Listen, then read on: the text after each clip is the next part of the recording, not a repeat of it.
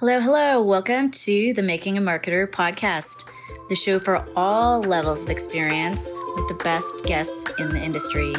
Get ready to learn and laugh. Here we go.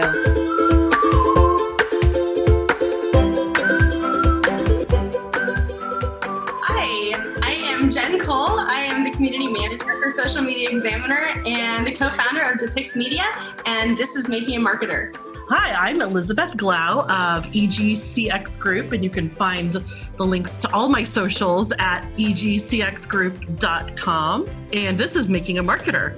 Hello, hello. I am Megan Powers with Powers of Marketing. Twitter is the best place to find me at Megan Powers. And this is episode 32 of Making a Marketer.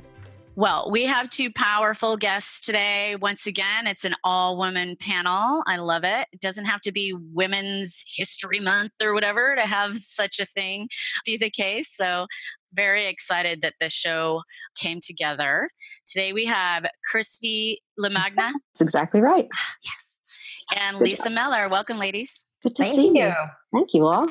Okay, so I'm going to do a little sponsor and then I'll read you our guest bios. This show is sponsored by Powers of Marketing, and we provide strategic communication, consulting, and execution for small to medium sized businesses, especially in the meetings and events industry, but not exclusively. So, okay.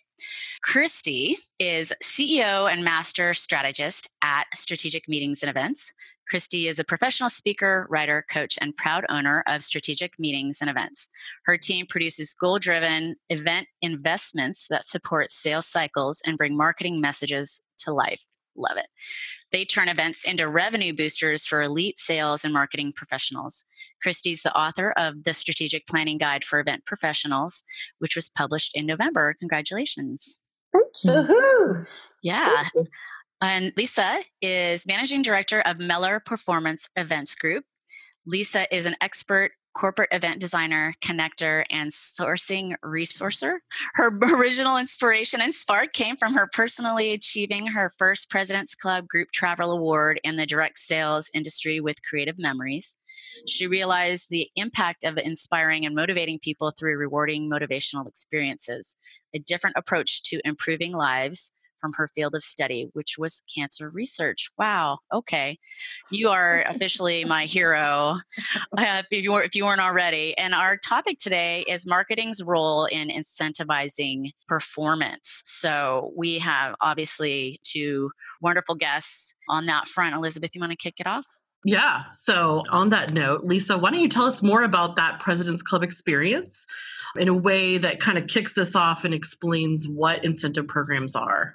Okay, that's a great that's a great question, especially because it was my primary motivator as I got out of the cancer research industry where I had hoped that I would be able to inspire lives and, and touch people and make a difference. I realized quickly that it's actually through gathering people and through touching them in the heart where you really have your greatest results. So years ago in my past, as my kids were really little, I ran my own direct sales business. I was part of the Creative Memories organization and they do millions of dollars in, in business. They're, they're, they're uh, not sure where they're at today, but they're still around over 25 years later. And what was so fascinating about that is that they really motivated me, helped motivate me by providing the training, the tools, and the culture of excellence that helped me to achieve my own sales goals. I was able to get my business really strongly off the ground and actually become a repetitive award winner and a leader within the organization in a short amount of time. And part of it was because they had a really well structured incentive travel program, quarterly goals. I hit my little marks. I went through my own ups and downs. I remember receiving all of the teasers, the gifts, the you're on track or the hey, you can still do it messages. And I was able to earn an experience that I would have never been able to create for myself at that time. I would have never had the money. My husband and I would never have spent the money in that way. Small children at home, but it was one of those things that left such a positive impact on me. And it was so rewarding and so personalized for us. I really felt like a VIP. I felt so appreciated. And I said, you know what? That's it. I found my calling. I want to help people feel like I feel. I want to help companies create these experiences so that their people feel like I feel. And the bottom line, profitability skyrocketed through the roof for that organization as it has for so many over the past several decades. It's awesome. Yeah. So, Christy, do you have anything to add to kind of how we would explain what incentive programs are to people that might be a little unfamiliar? I think Lisa did a fabulous job explaining what they are and, and, more importantly what they do. And I think that what the only thing that we I would add is that whereas some people look at incentives as for the salespeople an extra, I think it is an integral and essential part of a corporate culture and a sales experience because to Lisa's point, it motivated her and it got her excited and it kept her on track. I think incentive programs are one of the single most important investments a company can make. It's not a boondoggle, it's a must do. I have a comment on that if I could jump in.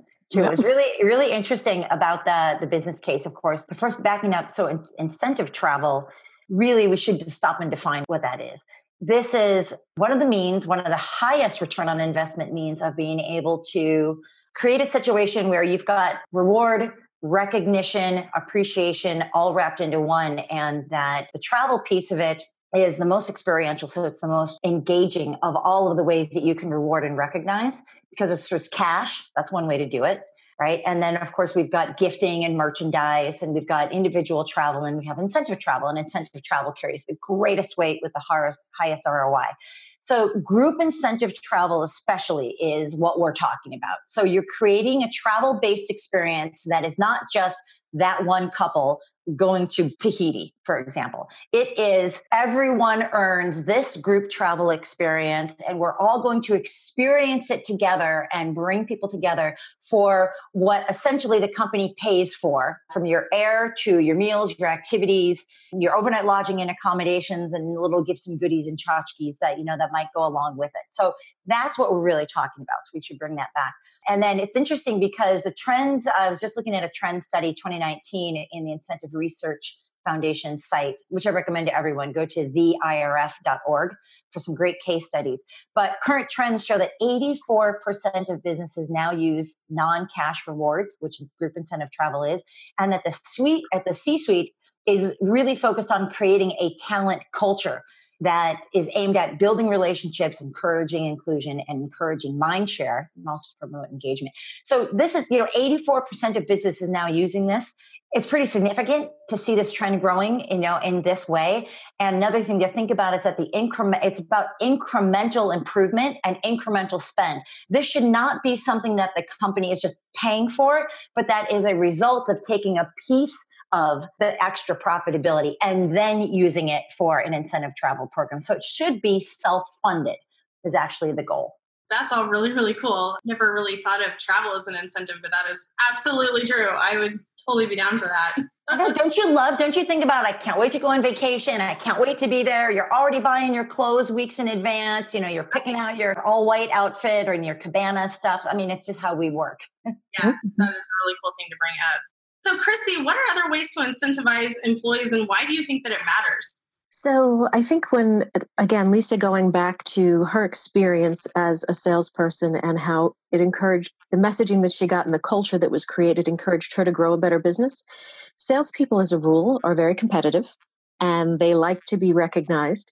And in order to do that, you have to do more than just plan an incentive trip. We know that people need constant reinforcement, constant communication so again, we go back to culture by creating a sales meeting where you're going to give these salespeople the tools that they need. The incentive obviously rewards them for that, but training throughout the year, constant messaging, and a culture where it's okay to ask a question, where executives make themselves available for key meetings so that they can come in and help close.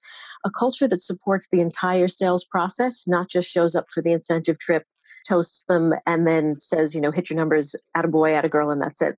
So, another great way to incentivize your employees is by being there throughout the entire process and giving them the tools they need, whether that's a sales meeting, informal communication, access to you, skip level meetings so that you can skip your boss and go to your boss's boss to have conversations, truly making a supportive culture. And if you're planning meetings strategically, it all just falls into place. It's not an effort, it's all just, it's congruent across everything you do.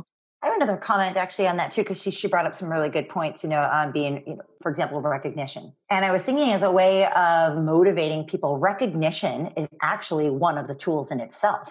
Mm-hmm. So people don't just need, you know, give me a gift card, give me a something. You can't just throw someone, hey, here's a $25 gift card to Starbucks or Chili's and expect them to feel rewarded or motivated. Instead, it has to be, wow, I mean, just delivery alone can make, can motivate people. They just want that time in front of the executive or to feel uh, that they're appreciated. It can even be cheap. It can be their name in lights, uh, recognition in a company meeting on a Monday and say, hey, Joan did a fantastic job. Would all like to raise a hand to her that costs nothing, but that actually motivates people.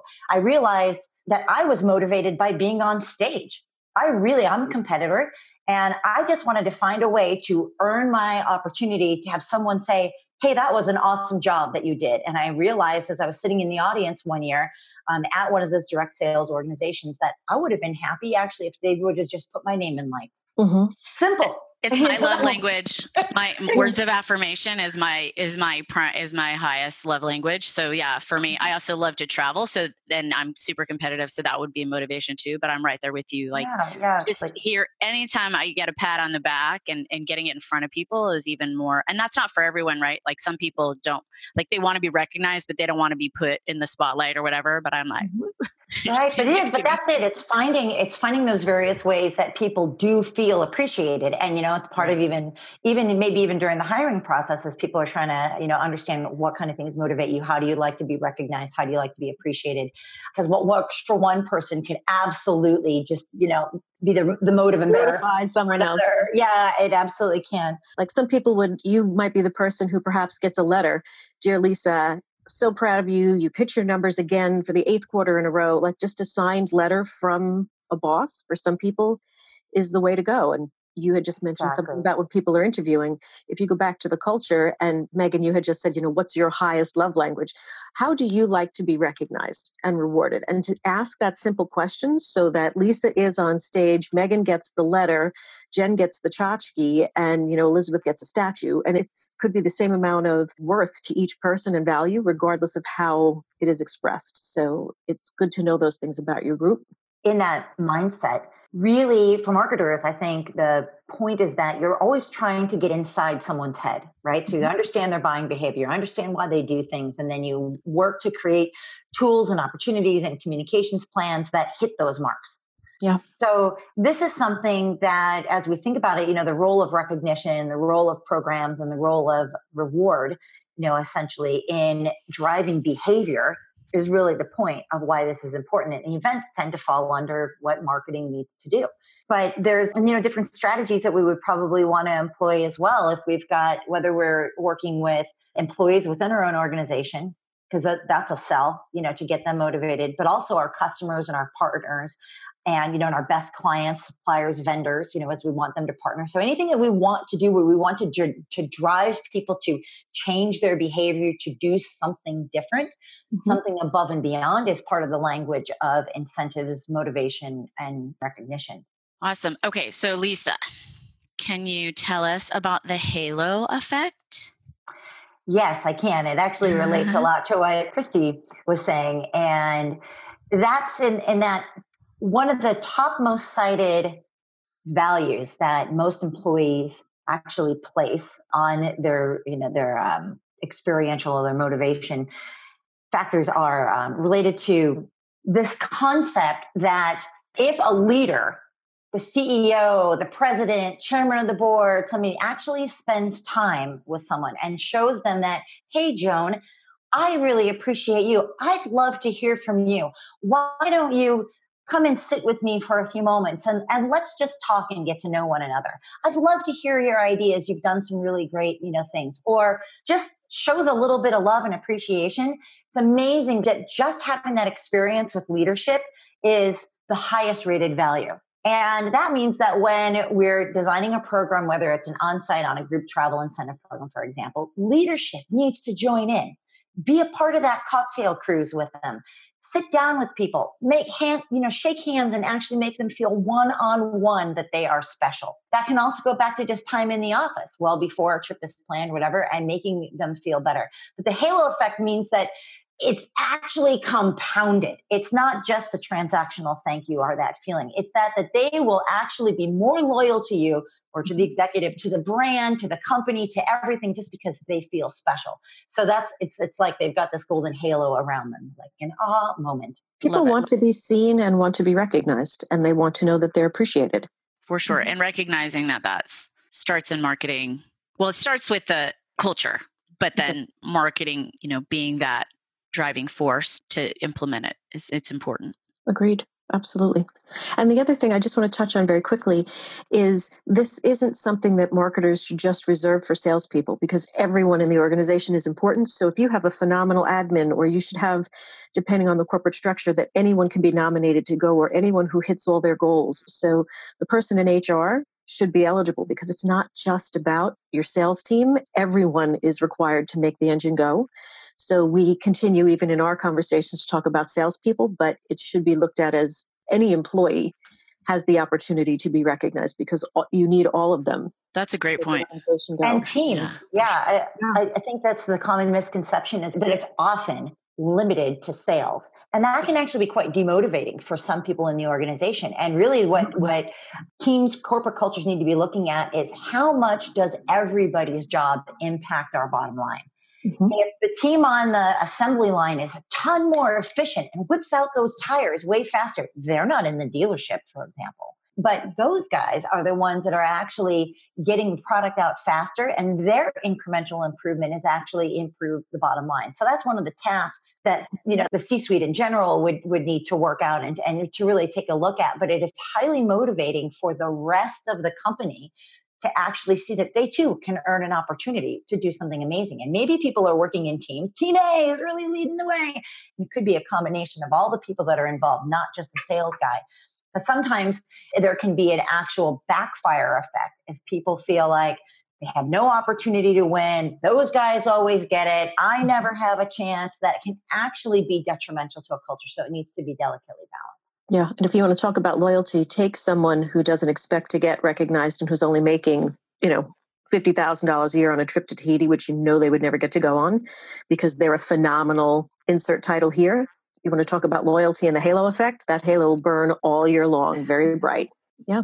So since we we mentioned culture just a couple seconds ago, how does access to leadership play into the motivational factor of the incentive? Well, why don't we start with Lisa and then go to Christy? it has to start with the from the top. I mean, it's one of those things that leadership has to have the buy-in. They can't just expect that uh, their mid-level managers are going to make all the difference. It really has to come top down. So if um, if the leaders aren't buying in and they don't have a supportive culture and an inclusive culture, uh, really feel that everybody's making a difference, your program is probably doomed. I mean, it really does need to be spoken at all levels and to be structured in at all levels as well. And it has to be authentic. You can't have a CEO dial it in. It's, oh, I'm so very proud of you. This is great. It truly has to be genuine.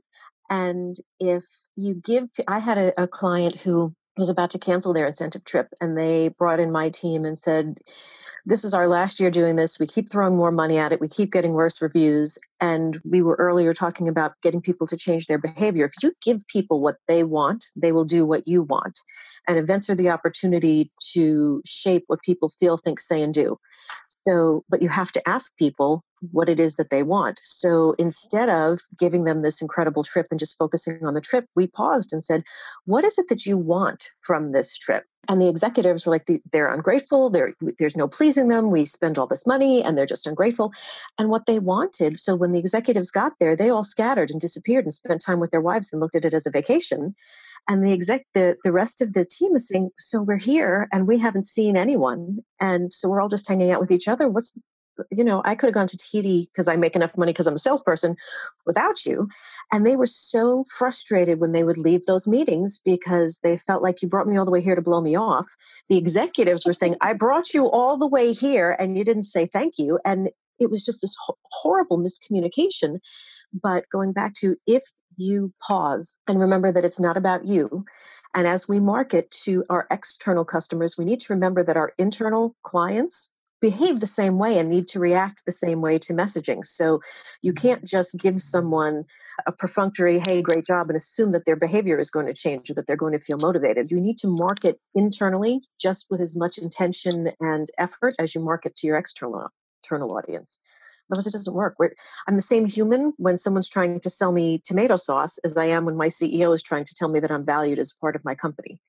So, but there seems to be this disconnect that reminds reminds me of uh, some other guests that we had on. We have a whole show on H to H with uh, Bryan and Courtney Kramer. Mm-hmm. so we'll have to link, link to that for a refresher on that one. Perfect. Yeah, I love that story. When I was chatting with you two earlier, that story about how you know really again it probably comes down to your love language and what kind of appreciation you want but mm-hmm. access to leadership you know is is a huge thing and yeah that that story you told of you know, giving them that access. Yeah, and that cost kind them nothing. It didn't yeah, cost exactly. them extra That's money. the part of the Yeah. whole of the whole thing, right? And it's like the thing that's you know the most valuable.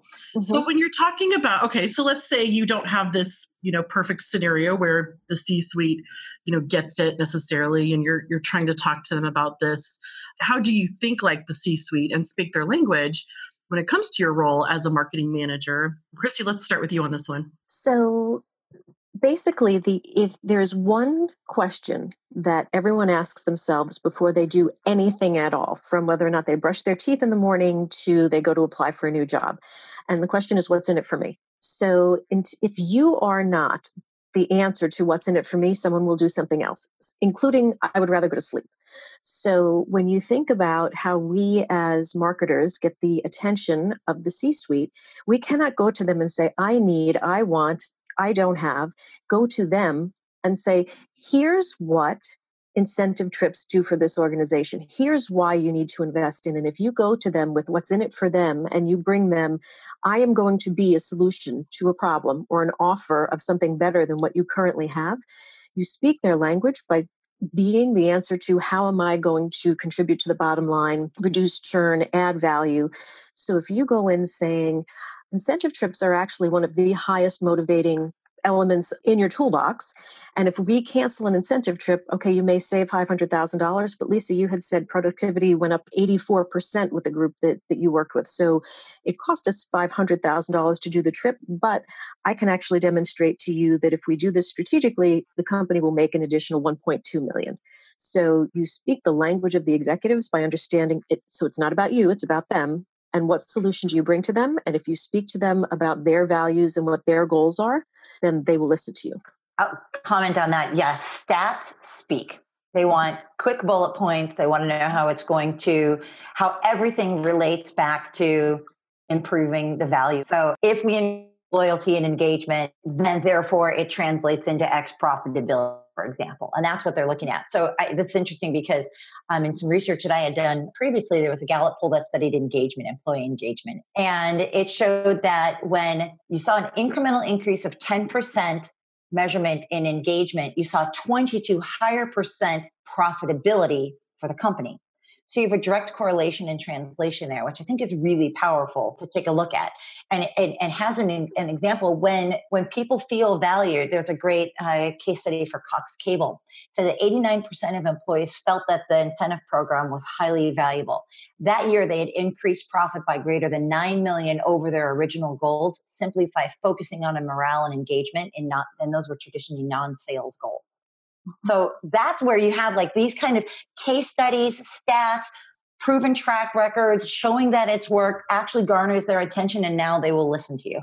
For sure. Yeah. I mean, stats, stats, stats. Money, money, money. Speaking of money, Here we go. Money talk. Here comes the money. We're, we're about the halfway point and we like to do a little brain break. And so our brain break today is uh, tax day is coming up.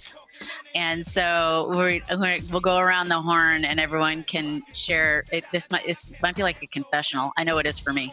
Whether you get your just done early or if you procrastinate. So I personally don't have my appointment until Friday. and they're due on Monday. So, I mean, because he gets them done. Nice. Basically, I just have to do the work, right? I have to like, I have to come to him with the numbers. He plugs them in, and then it's like it just gets done, right? So it's not like, but I just wanted to, you know, put off for as humanly possible as how much I owe, if I'm honest. Christy, what about you? I actually, because I have turned anal retentive into an art form, have the folder and just bring it to the accountant and I will pick everything up on Friday because he's a little bit behind. But no, Oh. my stuff has been in and done and I've got my number and I've come to peace with it sort of. And so my attitude is I want to put it off, but I just, I, you know, you always wait like, so what's the number? What's the number? What's the number? And I just want that done. So and it takes a while to come to peace with the number. So. That's fair. What about you, Lisa? Okay, so I'll be totally honest with you guys too. In the past, been very on it, but it was a much easier when I had when I was working for a company than it is when we have so many write-offs and so many things going in and out. And so I actually had another accounting team actually take a look at and review my books for this last year. So literally just like you know down to the wire, we're finally getting all the numbers in. But I just want to make sure that with the nature of you know having opened my own business and my own doors in the last year and a half that I do it properly because that was the first full calendar year. So yes, cutting it down to the wire myself, but I'm I'm promising that won't be the case next year. Well, the IRS doesn't need to have my money for any longer than I need them to have. So that's kind of how I look at it too. Like, yeah, I could have the numbers done and then send the check on the 15th. But um, have you ever done the drive-through at midnight, like up no, to midnight? I haven't At the- done that. No. I did in college. It was really, it was really funny. Actually, it was quite entertaining. So yeah, we went down there and drove and did the drive-through, and they were like, I just hundreds of, and of course I was a college student. I was like, you all are adults. What are you doing down here? Well, we've typically raced to get them done because in the last several years we've had refunds. So of course we want our money from the government as Right. fast as possible. Right. This year I'm a little bit more nervous because I didn't pay quarterly, so it's like, ugh, I have to do some. Yeah, that's kind of where I'm at. Like, I'll do a, I'll do a rough calculation to see if I'm gonna have a refund or if I'm gonna pay, and if that that determines motivates the yeah. Oh, if I'm getting a refund, like I'm gonna get this done to get that money. But if I have to pay, then I might drag my feet a little bit. Jen, what about you? Uh, um, I, I like to get it done. Usually, I have the folder all ready to go, and I'm collecting as I as things come in the mail. And then, you know, we would take them on base and have the you know the guy on base do it magically for us, and not have to worry about it. This year's a little bit different, but it's getting done, and it- we're getting it done, so that's great. And then Depict Media has had to file an extension, so it's kind of a it's a it's a weird year. Yeah. Oh, that just reminded me. I didn't pay the one that's due in March. That piece that's due in March. Darn it. Okay. Anyway, moving on. Note to self. Well, the tax code changed a lot on everybody, so you know there's a lot of considerations out there. That's awesome. All right. So jumping back into uh, what we're here to talk about today. Lisa, why do you think it's important for marketing to think of their internal staff as an important audience? I think we've touched on this a little bit, but expand upon that a little bit. Why is why is marketing to your team just as important? Gosh, that's a great question. Everybody's motivated to either perform or not to perform. You, and there's there's going to be a choice that people make every single day. So internally, whether marketing is coordinating with human resources or whatever internal department, I think it's critical that everyone's taking a look at what are we communicating and how are we communicating it, because what's passed down internally and that internal or that that feeling of hey we're excited to be at work today because we feel valued and appreciated translates to how they might communicate with their customers. So i think that's where the translation actually really begins happy people the inside will definitely make a difference on happy people on the outside so if they want to increase their profitability they really need to keep their people excited to perform because you want to everyone's looking to cut numbers well i wouldn't say everyone most people want these days to get more out of their internal people, right? You want that one person to do the job of one and a half people. And the only way that you're going to get their attention and their focus is if they feel internally really appreciated, really valued, and like they really make a difference in the world. And then it's tying to some of their core values. Otherwise, you know, just because someone's sitting at a desk doesn't mean they're getting anything done. Or that they're really they're, they're really engaged and they might uh, That- that's a whole other up with the topic. great ideas. Exactly. yeah, that that that just ties. You know, that's almost. I think. You, I think in there somewhere you even had like a definition of culture, right? It ties again back to the the culture of the company. What do you think, Christy? I think too that uh, there there are absolute studies that show that the cost of keeping an employee is significantly less than bringing in a new employee. Every time you lose a person, the cost of that is tremendous. So if you value the people who you have and you can keep them, because even the the body of knowledge that they leave with is significant, and they may go to a competitor. So there's so much value in the people who you have already hired, already trained, who already know your product, and can then act as spokespeople, a spokesperson for your organization. Because every time somebody leaves, chances are they're leaving because they were unhappy, which means that's a little bit of press that you don't need out there that's speaking, you know, not necessarily positively about you and how often do you hear people say you know gosh i i love the people i work with which is why i've stayed so long so if you know that even they're hesitant to leave when they're in a bad situation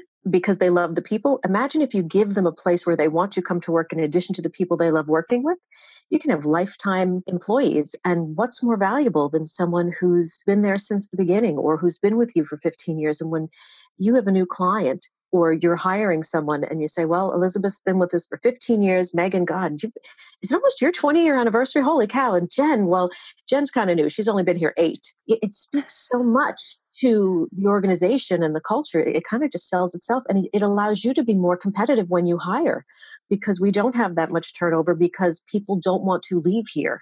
And it allows you to be more selective. So it's, it's you're not spending money on your employees, you are investing in your organization. When you invest in your employees, you are investing in your organization. And to not to do so is at your own financial peril. A couple comments. Totally, I love what you just said on that, Christy. Um, with you know, for behavioral science, actually, you know, looks at you know these needs analysis, and I have some buzzwords that I think you know be really relevant for people to keep in mind with with anything that we're doing, and that's that people need to feel optimistic, engaged, aligned with the mission, with the goals, mm-hmm. and with one another. They need to feel connected, truly connected, like they're on the same page. They value loyalty, they value being appreciated, comfortable, secure, mm-hmm. joyful, grateful, and they want to have and be a part of a legacy. So we need to think about what is it that we're that for marketing, for example, what's the role in that? Okay, well, are the the tools, the programs, the experiences that you're designing, are they centered around those key needs analyses for people? Because more often than not, that's going to actually drive that behavior. People today are lonely, they're feeling less connected, so superficial relationships are lacking depth. People really want to feel that there's a purpose to what they're doing and you know they want to be part of something bigger. So that's that's the message we have to send. And lisa to your point if you were to go into an organization and say to the majority of the people who work there what are your corporation's strategic goals for this year? What are your financial plans? What are the three most important things that this organization has been tasked with to achieve in 2019 how many of them actually know the answer to that question?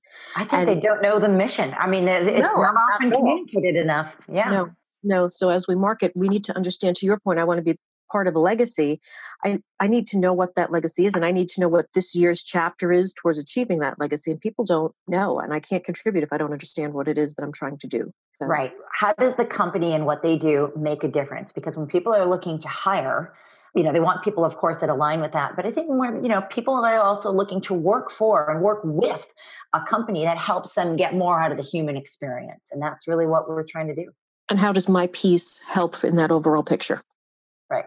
Um, Christy, tell us about the rule of seven. How do you apply it to these programs? So it's again, so we're talking to marketers, which means everyone knows the rule of seven is that, and this is pre social media, that people need to be exposed to a message seven times before they're compelled to take action. So, you know, again, going back to tomato sauce, I might need to see an ad for tomato sauce seven times before I would be inclined to go out and try, you know, switch from one brand to another.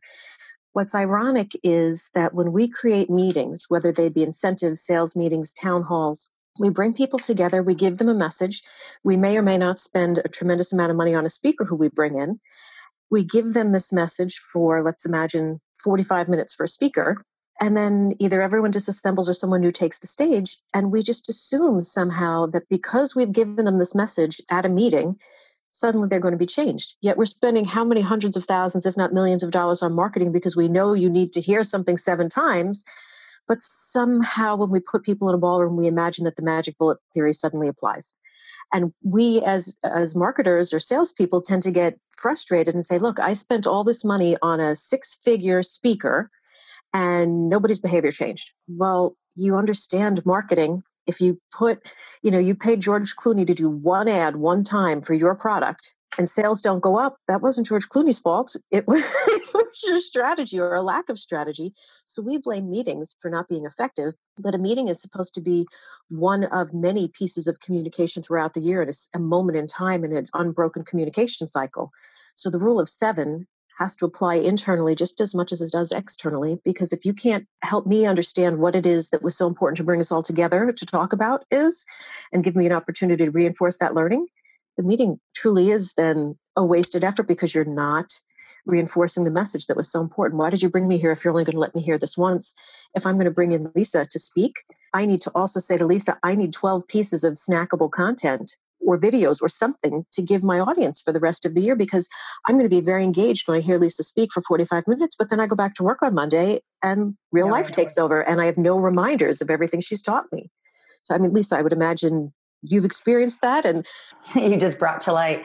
Uh, it's more than just what we say and how often we mm-hmm. say it. You have to actually create these experiences that demonstrate what your message is. For example, if you're trying to say to your people, you're a VIP to me, you're valuable to me, we appreciate you, we recognize you. Primary example of that, let's say that that's your message. And so you design this great incentive trip, like kind of like the one that you had shared where you know the CEO was baffled. I don't know. I understand why they didn't appreciate it. Now imagine you're trying to communicate the message is you're important to me. People then go on the trip. The first experience that they have can run in a couple different ways. They have to get off the bus and they have to be greeted, for example. Mm-hmm. Do mm-hmm. they just they schlep off the bus, taxi took them in, they get to the hotel, can't find where they're really going. Where's the check in desk? Oh, I'm not sure. Uh, nobody's there to greet them. I don't know. This hotel is huge. I have no idea where the welcome reception is tonight. I, you know, I didn't really, I don't really know where I'm going. That is a bad start. Mm-hmm. Very different from people come off the bus, the hotel, because we've done this for our programs as well, hotel has a red carpet out. Everybody's clapping as people are getting off. They're greeted, they're escorted to the check in area, they receive a, a goodie bag. They're, someone tells them, we're happy to escort you to your room. Please meet us at the welcome reception tonight. Come down at your leisure. We'll have cocktails. It's a totally different experience versus just being dropped off. And that actually happened to me last year on an event where I was a guest. And I went, wow, you guys completely missed the mark mm-hmm. on this. So it has to be you say it and you do it, and you have to live it and feel it. Yeah, and this actually it makes me think about how like I did my master's thesis on face to face versus online communication uh, mm-hmm. uh, within the context of trade shows specifically, but really everyone was addressing meetings and events in general. And this goes back to like the seven, it's not about one or the other, it's about a continual. And I, I would say like somebody can make an impression on a person once and then that might stick with them as a face to face experience. But generally, it's touch points before, it's that face to face, it's going to that event every year so that you see those same people to then maybe one day get the opportunity at the business because all of those touch points 7 17 27 mm-hmm. are helping to build that relationship to build that know like and trust over time which you know can be internally with incentive stuff or you know with the events that we're all putting on and if you to lisa's point if you think about if you abandoned logistics for a minute and you think about the goal of this event and lisa said, used the example of you know this particular incentive is going to be you are important to me. So if you now know that the goal of this event is to make sure that every person who is there feels valued and to celebrate them now when you go back to logistics every single thing you do has to trace back to does this make the person feel important? So lisa's experience if they were doing that the minute they started okay lisa arrives at the airport. Okay is there someone there with a sign that has her name on it no, okay, we need to change that. And if you go through the logistics with a strategic focus and everything is goal oriented, everything you do has to achieve that goal. And if it doesn't, you're either wasting money on something or you're missing a really key component. It was my company doing the program, so you, you figure you you pretty much know what's going on because it's your program. And the, my lead strategist, when I got in my car at five o'clock in the morning to leave the program, in the window in the town car was my name, but it said something like, You did a great job. Have a wonderful trip home in the town car. I was like, Oh my, god, like everything is an opportunity. And I was delighted by the creativity of somebody on my team. But it's everything you do is an opportunity to make that person feel important. For sure. Actually, this goes to the my next question that I had was expanding on the timeline of these incentive programs a little bit. The essential elements, you know, when and when do they happen? The before and after communication pieces, like you just mentioned one as an after. Lisa, do you want to take a stab Sure. at this? Sure. I mm. think what's exciting about events actually is that you really have an opportunity to extend what I call like the, the bell curve of experience. So instead of just a, a, a peak or a spike in the middle, uh, where it's just like say the the trip or the thing that you do, the recognition moment where you hand off something like you know an award on stage. Really, it's the anticipation and it's the memory thereafter, and you want to create buzz around that from start to end if let's say they have a one year you know say life cycle on it you want to start that marketing and those messages early. Save the date you're going to be so excited woohoo we can't wait to announce it. Qualifications come out soon set your sights you know blah blah blah. And maybe they get like a, um, a mai tai mix in the mail you know at home to their wife or or spouse for example. And then everybody starts saying ooh what's this all about? This sounds really great right? So build excitement. Keep those ongoing communications and reminders as you launch your website, launch the activities, launch things, reminders, recognition, leaderboards, but keep it going and keep things fresh all the way through. Start to build that so that you have a momentum going into the event. And then, of course, that should be the pinnacle. You're going to create all kinds of Instagrammable moments, which everybody wants these days. And they're going to feel that, that recognition, that, uh, that camaraderie. You want them to go home still talking about it. Three months later, they can't believe they're still talking about it. Remember when we did that? That was so fun. Sharing pictures with family.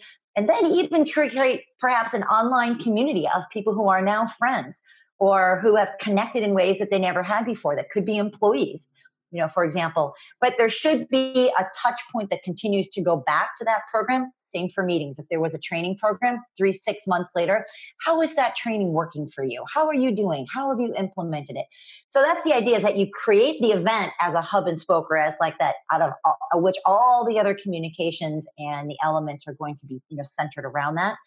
But it should be and then if it's an ongoing you just roll that excitement right into the next year I completely agree. One of the things that we like to do is when you first get to your destination, oftentimes you'll see at the airport there'll be a big sign, you know, welcome to XYZ. And so, what we'll do on the way out, it'll say, thanks so much for a great week. Looking forward to seeing you next year. And then when you get home, you've got a week's worth of mail, dirty laundry. So we make sure that there's a gift waiting for that person when they get home to say, just wanted to thank you again. You know, and to your point, Lisa, throughout the year, like we'll do if it's an incentive trip in April and it's someplace warm, we have ready to go the first time it, it snows anywhere in any of the regions that we're going that we have clients in, a gift goes out.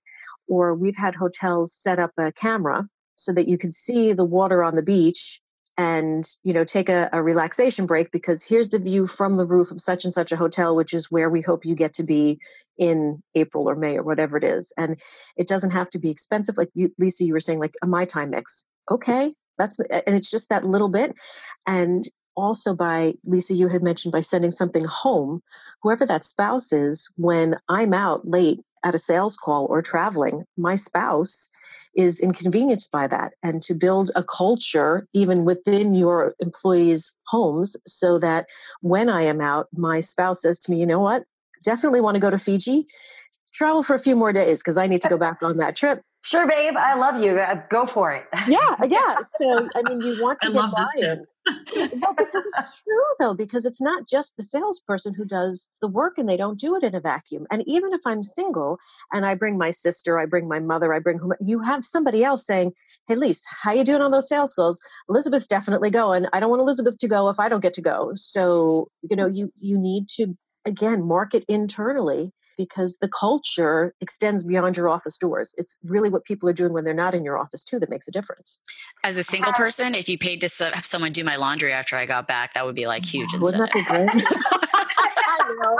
Yeah. All right. For those of us that don't have a wife. think about all this stuff, but- Hey, my husband actually says we need a wife because that's always on my. Even though I No, work that's- from home, I, you know, I always have this like long-standing joke that basically says, for my New Year's resolutions, I'm going to do laundry in the middle of the day, and it never happens. So, never Yeah. Hashtag hashtag get a wife. Yeah. That's great.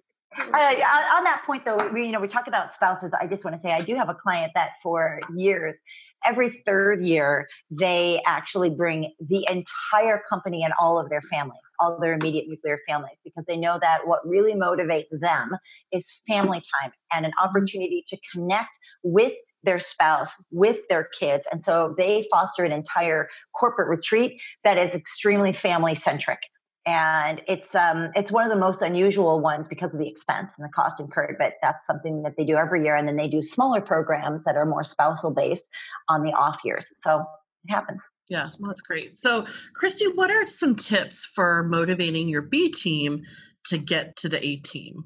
To move the middle? Yeah or no move one, the middle. Exactly that's a good way to uh, very very few people want to be second best. Some people truly are okay with that, and I just don't want to work any harder than I'm working. So, the way to motivate someone is if I'm only performing to, uh, I'm not performing at peak capacity, something is missing. So, if you, again, it's not about you, and if you give me what I want, I will give you what you want. So, in doing what I like to call data discovery, and being able to say, you know, Jen, you were in the the top you know 10 percentile last year and this year you know your your your numbers are half what can i do? Is it you know do you need more training? How can i help you? And taking the time to actually find out what people need and then give it to them. And jen may say you know what? My mom is sick and it okay well what if we did flex time? And you know the, the answer could be very simple but to acknowledge someone and going back lisa and i were talking about you know make someone feel recognized that doesn't have to be an award or an attaboy. It could be jen it feels like you know i see your numbers are slipping that's not like you what's going on how can i help and that can make someone feel motivated and recognized because it doesn't have to be what i have accomplished it could be what i'm not accomplishing and how does the company support you and get you to where you want to be because jen doesn't want to not be in the top 10 percentile again. So clearly she's unhappy. So motivate her by caring and not just, you didn't make the trip and now you're on probation. And, and that's what companies will do is, uh, Dren, you know, if you don't hit your numbers, you're on probation. That's not a motivator. And why didn't you try and inter- intercede? And Megan may need more hands on training on a particular piece of software where Lisa may be struggling because she needs to have a key executive at important meetings to help close. And so again, it's not one size fits all. So you can incent people by give them what they want, which doesn't necessarily cost anything, and make them feel recognized. And saying, Jen, you are in the top 10 percentile again this year. What are we doing that works really well? And would you be willing to mentor someone? Because that's an out of, out of girl for Jen, and then it helps someone else. And having the people who are there help the people who aren't. And if you go back to it's a tribe instead of a team, so Jen doesn't feel threatened by teaching me something, then if we're mm. all coming together because it's our organization towards a legacy as opposed to you against me or us against them, then Jen can mentor someone and taking the time out of your day to say, Lisa, what can I do to help you? It goes back to being recognized, and that's the most motivational thing that you can you can do for someone in my opinion. Lisa, do you have a, a different oh, take I, on that or no not not really i just have kind of some corollaries or some afterthoughts i would say to to add to that i think some companies make a mistake by always appealing to their a level players right mm-hmm. so you know that those guys or those gals are always going to do it they're always in the top and then that can actually be a demotivator for the rest of the company because they're like oh those guys are always going to get it i'm never going to be in the top 10 i'm never going to be in even in the top 10% so, some strategies that others have taken to try to move the B players is uh, first of all, to make your program design it to be open ended. So, yeah. it doesn't matter. It's like if everybody who achieves X goals, and they may be individual goals too, that might be the thing. Not everybody has the same goals in order to motivate them. But if everybody achieves their number or their performance or their KPI, then you can go on the trip. So, people say, hey, I can do that because I'm not going to worry about what the other 20 top folks are going to do, I can go too. So that's important. Make it inclusive. We talked about maybe having it more than just sales, but being based on teams and mm-hmm. individual mm-hmm. KPIs, right? It might be that your newbies have a structure that's slightly different from your senior level players. For example, mm-hmm. like an indirect sales organization where mm-hmm. um, not everybody has the same number. It also needs to be achievable. If people feel it's yeah. achievable, B players will play. If they Absolutely. have the tools, like you had mentioned culture mm-hmm. supported. Another strategy might be to tier out a program. So maybe not everybody earns the big grand Poobah, you know, trip. But there's also a tiered trip. Maybe it's not the one to Tahiti, but instead they're going to San Diego, for example, on a three night program and not a whole weekend or, or Europe or Europe. So there's there's that and phasing it out. So it could also be that you structure it so that maybe there's a combination of some gifting, some merchandising, some flex time or other personal rewards like you had mentioned. I love that idea. And then others could be, you know, uh, you know, could be a tiered trip with uh, whether they include their spouse or they they um, are going on their own or whatever it might be. But there's there could even be some buy-in. So I think it's it's really thinking about getting in the B players' heads, mm-hmm. you know, and what do they want, and finding those ways to appeal to them through their their tools. That's what's going to move the middle. Absolutely, and I, we as marketers know that free samples work. So oftentimes, if you're bringing in and you you in this particular example would just for salespeople, everybody goes in their first year on the trip, so they understand what they're missing, they understand who the key players are, and they want to be a part of that club. So here's your free sample. Next year you have to earn it, and to your point, incremental. It may be year over year. My goal I need to inc- grow by X. So I'm competing against myself, not against Lisa which again goes back to corporate culture because we're all doing our part to achieve a goal, but we're not competing against each other. Now, of course, we are always going to be competitive, and Lisa was 10% above her goal, so I want to get to 11. But it, it's more about individual achievements instead of pitting people against each other. That's a trend I think today, though. Um, it, you know, really more so than ever, is that people really want it to be people centric and they want it to be focused on them. It's individuality mm-hmm. goes into the way that we design the programs and the experiences themselves too. Of course, there's a combination of group experiences, but if we don't give them personal choice, they're going to tune out. So we have to think about that at all layers. Agreed. Yeah, I feel like this entire episode has been so motivating. like everything that you guys have saying. If I, if I worked for companies that were doing these things, I'd be like, yes, this is the coolest thing ever. I'm staying forever. I'm a lifer. I can't even that. um, Christy, are there demotivating factors to watch out for, and how do you tackle them? Sure, um, and I think Lisa and I have have both mentioned. I mean, if it's if the goals that you set for me are not realistic, if only certain people are invited to participate. If, again, you give me these lofty goals, but then no support tools for them. So we go to the sales meeting and you need to increase by, everybody needs to increase their goal by X. And here's three days of training. And then you go back to your office and say, but now what do I do? Bringing people somewhere and then ignoring them, like we talked about for the incentive trip that I was on. So what demotivates people is when the focus is no longer on what's in it for them and it becomes about me because who's everybody's favorite subject to talk about? Themselves.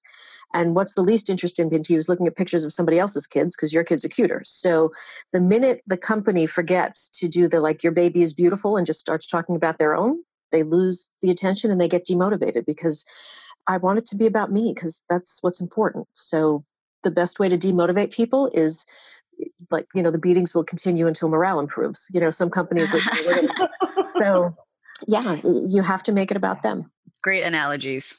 Lisa, have, do you have any thoughts? Yeah, I have one more, and it, it has to do with compensation. So, one thing we have to be really careful of is that these programs can't be tied to compensation or an expectation of compensation. Compensation is what you do for your daily job, like your regular mm-hmm. responsibilities. And there are standards, and your reward is you keep your job right? Mm-hmm. like the, you know that's that's part of it. So these need to be uh, for above and beyond the call of duty you know sorts of things. The minute that we equate these types of programs whether it's you know it's gifting travel and merchandise to just doing your job if you take it away you're actually in danger. You're in danger of destroying the corporate culture and you're in danger of demotivating people because when a program actually goes away and that that has been equated with compensation in some way.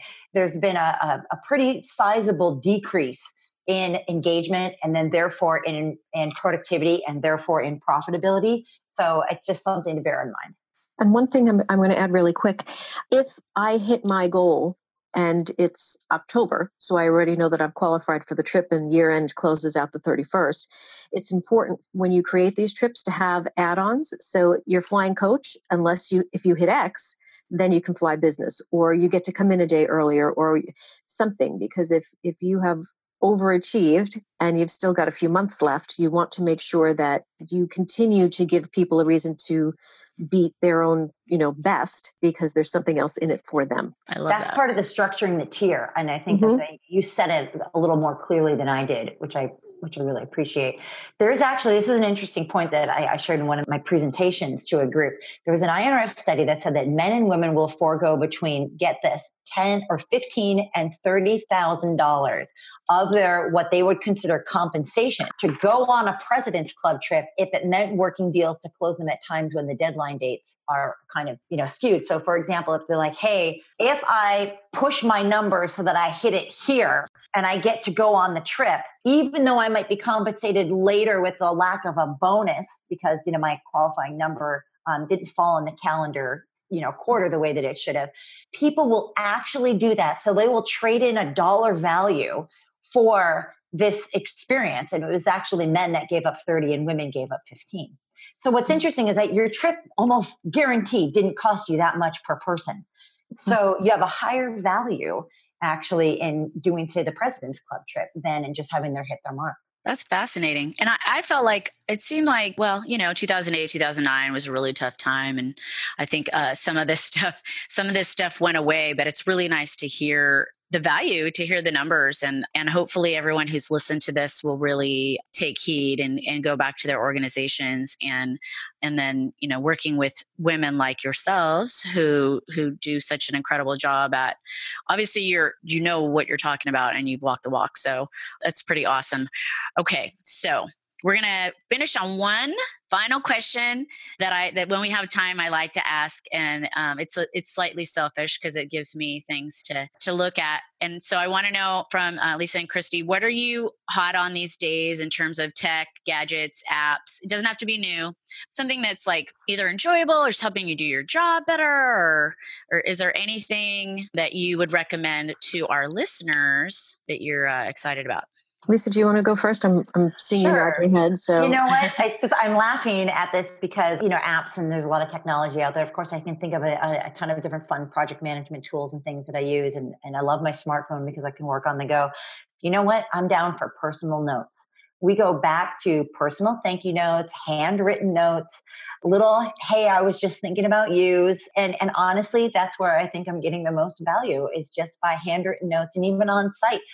Personalized notes make a big, huge difference. Abs- I I'm a that. huge I fan of that. personalized notes. Yeah, that's that's awesome. So I'm going to go in a completely different direction and give everyone the greatest uh, app ever created, no matter what you do. So all of us have been in a situation where we need to call someone but really don't want to talk to them, but no, you can't text them. So whether it's if you're dating and you want to blow off dinner, but you don't have to talk to the person, or it's a client, it's a client you can't stand, but you need it, you know, you need to call them, but you really don't want to talk to them.